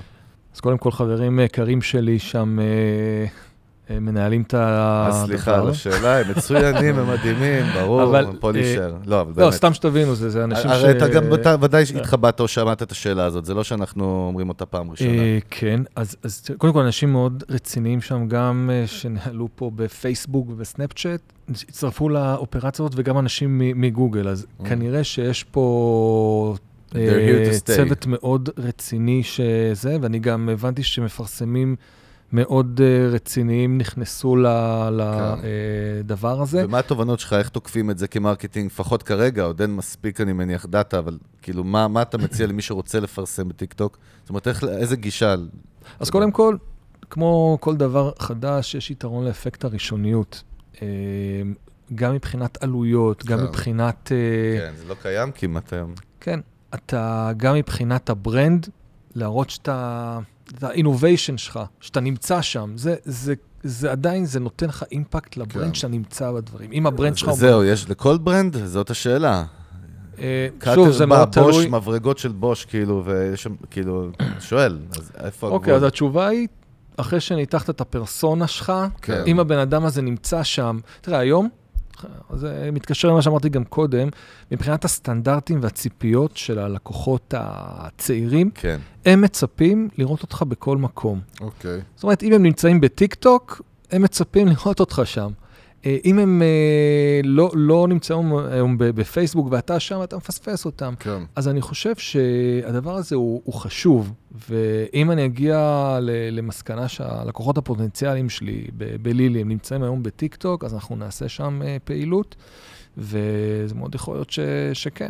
אה, אז לפני שאנחנו מציינים אותך רוקד, אה, יש לי, יש לי, כן, אה, אה, מכיוון שאנחנו אה, מתחילים להריח את הסוף. כן, עוד לא שמתי, אבל אנחנו כבר איזה שעה וחצי. כן. בלי... אה, אה, אה, הייתי רוצה, אה, כן, מכיוון שאני רוצה... בוא ננסה, כאילו, בכל זאת לנצל את ההזדמנות להוציא ממך כמה שיותר אה, תובנות. אה, אם אתה יכול לזרוק לי ככה איזה שרשרת של אה, הדברים שאתה חושב שהם הכי חשובים לכל בן אדם, אה, החל ממנהל שיווק, שיווק. מנכ"ל ובעל של, בעלים של עסק, אה, על איזה דברים אתה חייב לשים לב ולחשוב עליהם כשאתה חושב על ה branding שלך וכשאתה חושב על ה marketing שלך. אוקיי, אז אני חושב ככה שאנחנו בסביבה מאוד משתנה ומשתנה בקצב מאוד מהיר. עכשיו, אה, האויב הכי גדול זה ה-comfort zone, אזור הנוחות שלך. עכשיו, אה, תראה, אני חושב שהדבר שמנסה להנחות אותי תמיד זה ה, ה, בעצם להבין שהדבר, החידוש שהבאת אתמול, הוא הופך להיות ה... לא רלוונטי. comfort zone שלך אה, אה, כן, כן. היום, והאויב הכי גדול שלך מחר. ולכן תמיד צריכים להיות, להבין מה קורה סביבך אה, ולהגיב מהר. עכשיו, אה, על להגיב מהר זה אומר שאתה צריך, אה, אתה יודע, התקופה הזאת שלמדת פעם עבודה מסוימת, מקצוע, רצת איתו עד הפנסיה, הדבר הזה כבר מזמן לא, כן. לא קיים, ולכן, אה, כמו אין שפלטפורמות... יציבות. אין, אין יציבות, תפקידים שרלוונטיים היום, עוד שנה, שנתיים, כבר, כבר כמנהלי קמפיינים, הדרישות היום, היכולות, הן כן. אחרות ממה שהיו פעם. אה, ואם נגיד היום היכולת להתעסק עם דאטה היא כבר יותר אה, חשובה ורלוונטית, אז כן, צריכים להבין לאן השוק הזה הולך. Mhm. ודבר מאוד מאוד חשוב זה להבין לאן השוק, בוא נאמר, אם מדברים על B2C היום, נגיד על consumers, לאן הוא הולך, מה העתיד. עכשיו, קל מאוד, אה, ברגע שאתה מבין ה- את המפה, את ההרגלים המשתנים, לראות איפה ההזדמנויות. בואו ניתן, ניתן דוגמה קטנה. אה, סתם, בשוק האמריקאי אמרנו, אני, אני מאוד אוהב להסתכל על השוק האמריקאי, כי בסופו של דבר זה מגיע לעוד מקומות בעולם, גם אלינו, המגמות האלה. אז בשוק האמריקאי, אה, שליש מכוח העבודה היום הוא אה, פרילנסרים. ג'נריישן Z, דור ה-Z, הם כבר יותר מ-50 אחוז, גילאי 18 עד 22. מטורף. עכשיו, אתה, אתה יודע, אתה לא, לא צריך להיות נביא גדול כדי להבין שנתח הפרילנסרים מהשוק אה, ילך ויגדל. וכשאתה מבין את זה, אתה מתחיל להבין גם מה הצרכים שלהם. עכשיו, סתם דוגמה, ב- בלילי, למה אנחנו פונים לשוק של פרילנסרים? אנחנו אה, ניסינו להבין מה ה-pain points, מה הנקודות הכואבות היום לפרילנסר. כל הקטע הזה של uh, ניהול הוצאות, עסקי, פרטי, מה, מה אתה יכול להזדכות במס, כן. מה לא. עשינו דבר כזה, מאוד מאוד פשוט, הכנסנו את זה לאפליקציה אחת, אנשים לא צריכים יותר להחזיק שתי חשבונות נפרדים שם, אתה עושה קטגוריזציה למוצרים שלך, ל- להוצאות, כבר הוא יודע באפליקציה. כן, וזה. מחשב לך את המס, כאילו כל הדברים האלה, ואתה יודע, זה מאוד מעניין, כי ה... הדבר הזה הוא בדיוק, הוא תולדה של צרכים שנולדים עכשיו. זאת אומרת, ו- זה צרכים של דור. לא, אני לא, כן. אני מנסה, אני שואל אתכם דווקא, אנחנו מדברים על בנק, שזה הדבר הכי מסורתי והוא הכי pain in the ass, גם הכי לא נוח. כל העניין של תמיד, בשביל להגיד, אנחנו יודעים, זה משהו אמיתי, בשביל לקבל הלוואה טובה, כמו שאמר לי אותו חבר מפועלים מפעם, אתה צריך ללכת לבנקאי וצריך לעשות negotiation. זאת אומרת, אז איפה הדברים האלה, מה, הם מתבטלים, אז זה אומר שמה, החוקים יהיו גם יותר נוקשים לכאורה, לא? זה, אני, אני, אתה מבין את השאלה? זאת אומרת, שאין את המימד האנושי. יוס, אני גם שואל אותך, זה לא יכול לפעמים להיות לרעת היוזרים? זאת אומרת, אתה מאבד את המימד האנושי אה, בבנק. אז- יש פה אלגוריתם שאומר, יוסי לא אני- זכאי. אז אני- אני הקטן, אה, ואחרי זה ה- איזה ענווה. הגורו. ברור, ברור. אני- את האמת? אבל אני, אני, אגיד לך, אני אגיד. למה אני מתחבר, אני מתחבר לפרק הזה, ולמה אני חושב שהוא חשוב. אה, אה, וביטלת את השאלה ש- שלי? כי אם כן, אני אני שובר עליך לא כיסא. רק מבטל את השאלה שלך, אני מבטל את כל, אה, את השאלות. שלך היום, אבל אני אני חושב שמה. שחשוב להבין, כן. זה כמה דברים. קודם כל, כשאנחנו מדברים על הצעירים, הצעירים, הצעירים, הצעירים יכולים להיות גם עד גיל 50. זאת אומרת, זה אה, כבר לא, לא... אתה מנחם את עצמך, לא. אבל בוא. אני לא מנחם את לא, עצמי, לא אני לא לא מנחם את. עצמי. זה לא מה שהוא אמר. זה בטח כן מה שהוא אמר. בטח שמה שהוא אמר. אה, כשאתה מדבר על צעירים, זה יכול להיות גם 45 ו-50. דבר שני, אה, ההבנה שבארץ היא עדיין, לצערי הרב, אה, עוד לא נכנסה, וזה שאנשים, אה, מתחיל, גם, זה מתחיל לחלחל לאט לאט למטה, כשהדור הצעיר יותר פתאום אומר לאימא שלו, למה את עוד עדיין עושה את זה ככה? מה, את לא יכולה להשתמש? הנה, יש לך פתרון, ואני מכניס לה עכשיו פתרון, אה, לדוגמה, כמו אה, לילי, או כמו אה, פתרונות אחרים, אה, או כמו למונייד, אה, הכל, הסטנדרט הזה של להתחיל להבין, ל- ל- לחנך את עצמי, שאני לא, שהטוב זה לא על ללכת ולהתמקח עם הבנקאי שלי, אלא הטוב זה לחפש את החברת ביטוח שבאופן אוטומטי כבר תיתן לי את התנאים הכי טובים, בלי שאני אצטרך לדבר עם אף בן אדם. זאת אומרת, השוק הוא כן מתחיל להיות שוק של הספקים, כאילו, שמשרתים את הלקוחות, אה, אה, תוך כדי זה שגם הפ- הפרוסס נהיה הרבה יותר קל ואוטומטי. זאת אומרת, אין... זה נהיה גם מאוד קר, אבל בסדר, זה חלק מהמשחק, זה נהיה. קר, אנחנו אבל כבר מתחילים להתרגל לזה. נכון. אני, אני, אני אישית כבר... כמו ששאלתי כל- אותך לא מזמן, אמרתי לך שהלכתי לסניף בנק שלי, ופתאום גיליתי שהפכו אותו לדיגיטלי, אפילו לא ידעתי על זה. נכון, אז, אז אבל- אמרתי לו, רגע, אבל אני צריך לדבר עם ההיא. אמר, זה מה שהם בדיוק, ואני חשבתי לא עליי, כל הזקנים שרגילים, אתה יודע, לבוא כל כן. יום לבנק, כן. ומה אתה עושה איתם, כאילו. נכון, אבל עוד אבל- פעם, זה אבא שלי, אבא שלי שמתלונן, לקחו לו את הסניף בנק, כאילו, נו. עכשיו הוא צריך לעשות אותו במחשב, הוא לא בא לעשות במחשב. ברור שיש עדיין את ה... אבל אין ברירה. אתה אומר. זה לא רק שאין ברירה, גם הבני 70 של עוד 20 שנה, הם כבר ידברו אחרת ויתנהגו אחרת. עכשיו שאני... אה, כן, כן, כן, אבל תסיים. הנקודה שאתה שאלת עליה, זה כן, הקטע. הזה של רגע, האם זה לא לרעתי שאני לא יכול להתווכח עכשיו. אין לי עם מי להתווכח. תגיד לי, אם אני פותח בנק דיגיטלי, הוא יכול לסרב אותי בתור הפאונדר וה-CO? זה מעניין. מבטיח לך שאם אתה תפתח בנק, אתה תצרב לעצמך. אוקיי. אתה יודע מה, אני גם, אני, אני ארשה לעצמי גם לתת הערכה מסוימת שהדור החדש הוא פחות, זה לא, לא סוד שהצעירים, היכולת התקשורת הבין-אישית שלהם היא פחות אה, מפותחת. כן. אנשים מעדיפים להתכתב איתך במקום כן. לדבר איתך. זה- זה נכון. אבל ובטח מצד... ובטח שהם כן. הם, הם לא אוהבים להתווכח, הם לא רוצים איש מכירות ש... יחפור אה, להם. שיחפור כן, להם. כן, כן, כן, נכון. אז אה, כן, הם נרתעים אפילו מהדבר הזה, והם מעדיפים כן מעניין. לעשות את זה בצורה אחרת. ותראו, כן, מנסים לראות לאן העולם הזה הולך, ואין מה לעשות. אה, אה, מתמקדים עכשיו בעתיד, כי כן. אתה לא יכול לצמוח על בסיס זה שתתמקד אני- בקהל יעד אם אני שהוא- זורק את, את דורון דביר קדימה, דווקא עוד עשר שנים, כי עשר שנים בעולם של marketing זה כמו 100 שנות כלב או לא יודע מה, מה נראה לך שיהיה כזה עוד 10-15 שנה, מעבר לאופטימיזציה יותר טובה, אלגוריתמיקה יותר טובה, אתה יודע, כל הדבר, הקופסה השחורה. יש משהו שאתה רואה באופק שהוא כאילו יכול להיות Game Changer ברמה ממש של אין יותר פייסבוק, גוגל, לא מעניין, לא רלוונטי כמו שאנחנו מכירים את זה היום? וואו, זה... זה איזה מצריך. יותר מ... אתה ראית איזה שאלה. מה זה שאלה? מיטב- תראה איך אתה מיטב- הבכת אותו, מיטב- הבכת אותו לפני כולם. מיטב המוחות, הכותבים שלי איזה כתבו את מיטב השאלה המוחות, הזאת. הבכת אותו, תראה איזה מסכן, הוא? נהיה חיוור. בוא נראה. בואנה, אתה ממש דע לך, לא יפה מה שעשית. כן. תראה, זה? באמת, אני יכול להגיד רק שהנבואה אה, משיח יבוא לפני, ניתנה- טוב, אז. באמת לסיכום, לסיכום, באמת בוא נדבר על המיזם הבאמת מבורך של דורון. בכל זאת, לא בשביל זה התכנסנו פה, אבל בכל זאת זה משהו מאוד חשוב. כן. אה, וזה עכשיו גם מתפרסם במאקו, ובואו בוא תספר רגע מה, מה הייתה הבשורה ולמה עשית את מה ש... למה אתה עושה בעצם, זה ברגעים אלה גם, נכון? אה, כן, תראה, בגדול כל הסיטואציה שנוצרה, הרבה אנשים אה, מצאו את עצמם פתאום, שהקרקע נשמטת מתחת לרגליהם. כן. הרבה מבינים שהם צריכים לחשב מסלול מחדש. עכשיו, יצא לי לעשות שיחות יותר עם המעגלים הקרובים שלי, כן. אנשים שבאמת שאלו את עצמם פתאום בגיל 40 פלוס, שוב את השאלות שאתה שואל את עצמך אחרי צבא, מה אני רוצה לעשות כשאני אהיה גדול? מפחיד. עכשיו, אנחנו כאן בארץ לא רגילים שבן אדם פתאום משנה קריירה. שוב, אם, אני, אם אני שוב חוזר לשוק האמריקאי, כן. שם לבן אדם יש בממוצע שלוש קריירות שונות בחיים שלו. וואלה. בלי אוקיי. קשר למשפחה, ילדים וכאלה? בלי קשר, כן. מעניין. וכן, אנשים התחילו לשאול את עצמם, יש כאלה שאמרו, וואי, דיגיטל, הייתי צריך לעשות את זה כבר את המעבר, הנה עכשיו, אני חייב לעשות את זה גם כי אין לי ברירה.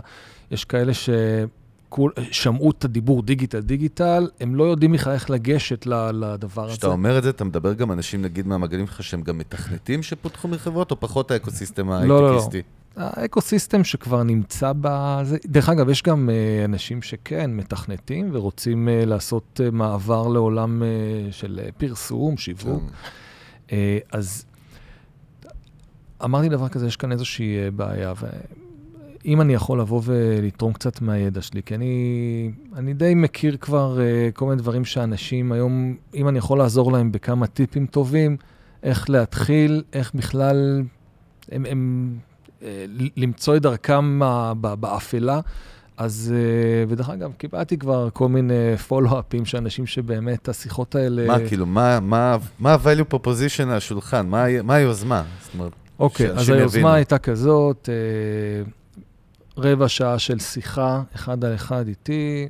אתה יודע, אה, הקצבתי לעצמי שעה בכל ערב, לשבת ולעשות איתם. יש לי יומן כזה, דרך אגב, זה שיחות שהייתי עושה גם, גם לפני. לפני, כן. פונים אליי לפעמים, רוצים להתייעץ, צריך לינקדין, פייסבוק, אני מאוד אוהב לעזור. אוקיי. כמובן שזה זה ללא תשלום או משהו, זה...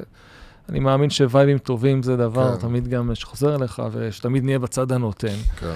אז uh, הטיפים האלה, לפי דעתי, uh, הם, הם, הם סופר חשובים, כי כשבן אדם רוצה לחשב מסלול מחדש, הוא לא יודע, הוא מוצף בכל מיני רעשים. ואובר אינפורמציה גם ברשת, דרך כן. אגב. עכשיו תראו, יש אנשים uh, בני, uh, בוא נאמר, באמצע החיים כבר, הם נמצאים בדילמה מאוד קשה. שינוי מסלול עכשיו, חלקם היו בתפקידים בכירים.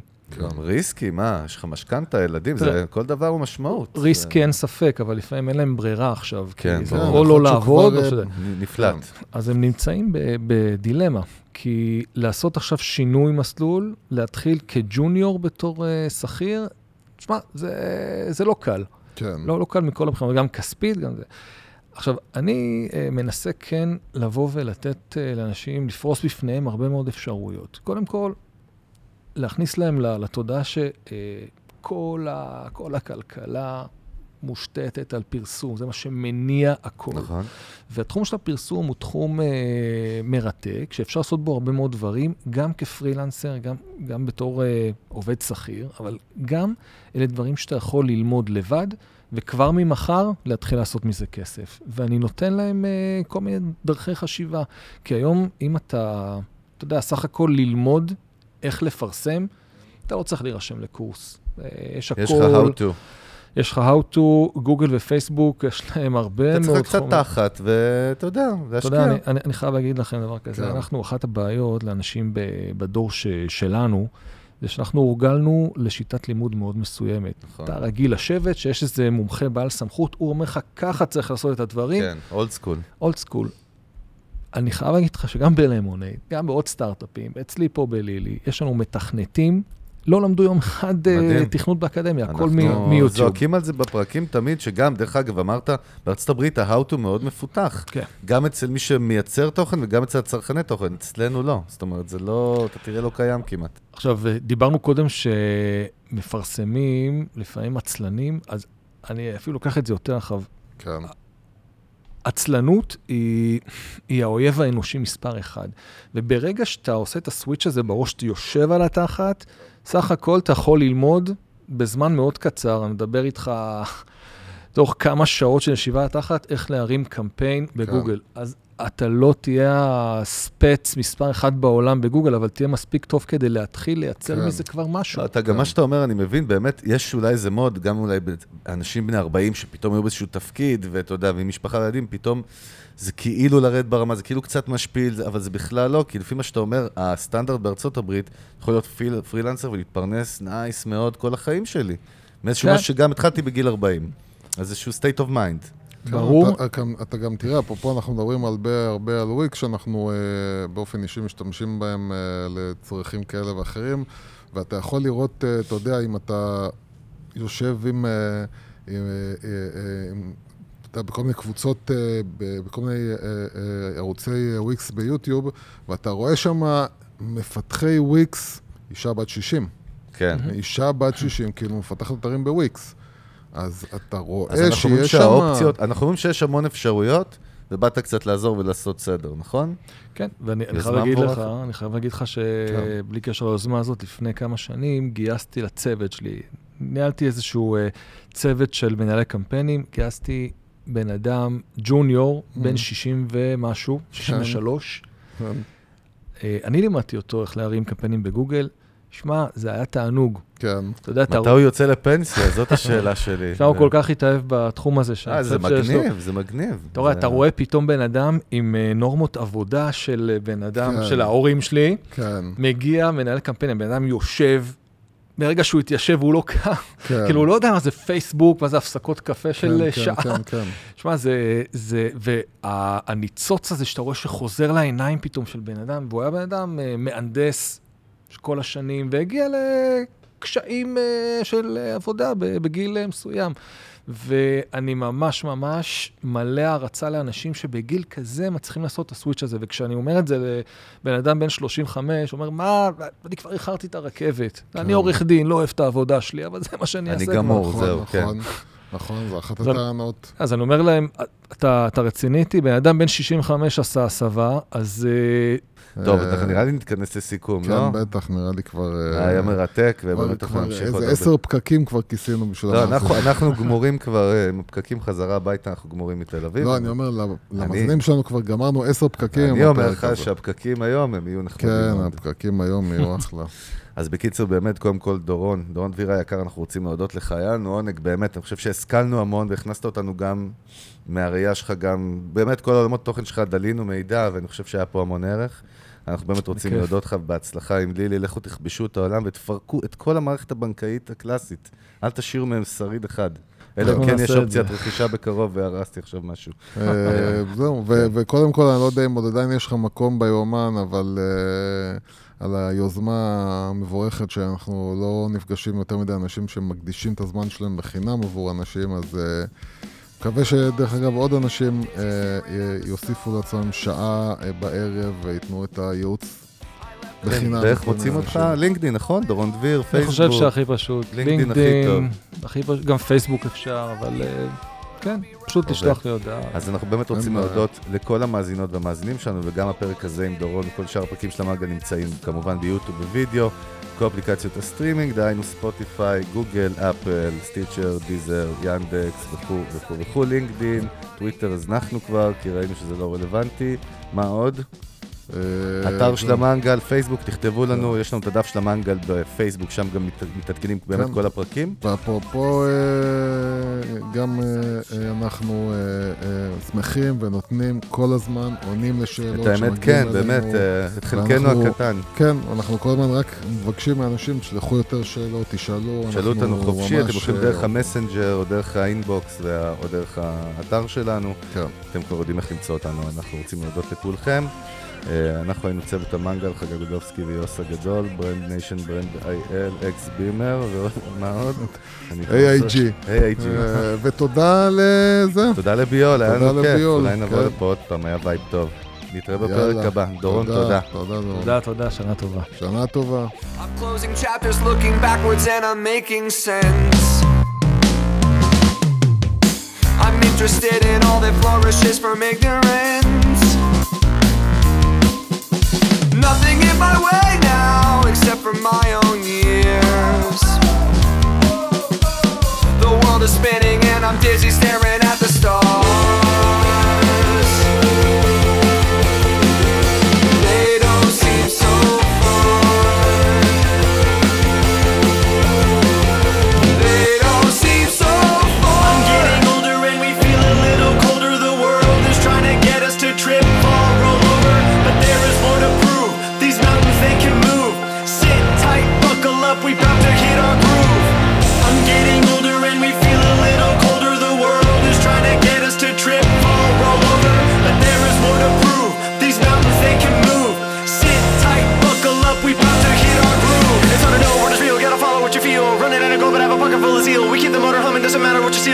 music chef trying to cook our next meal. Playing all these bars, little stranger than Mars, and accumulating scars. Driving hours in the car, the future is ours. I can tell by the stars, they don't seem so. It's not an what is real, gotta follow what you feel. Running out of go, but have a pocket full of zeal. We keep the motor humming, doesn't matter what you seal. Just a couple music chefs trying to cook our next meal. Playing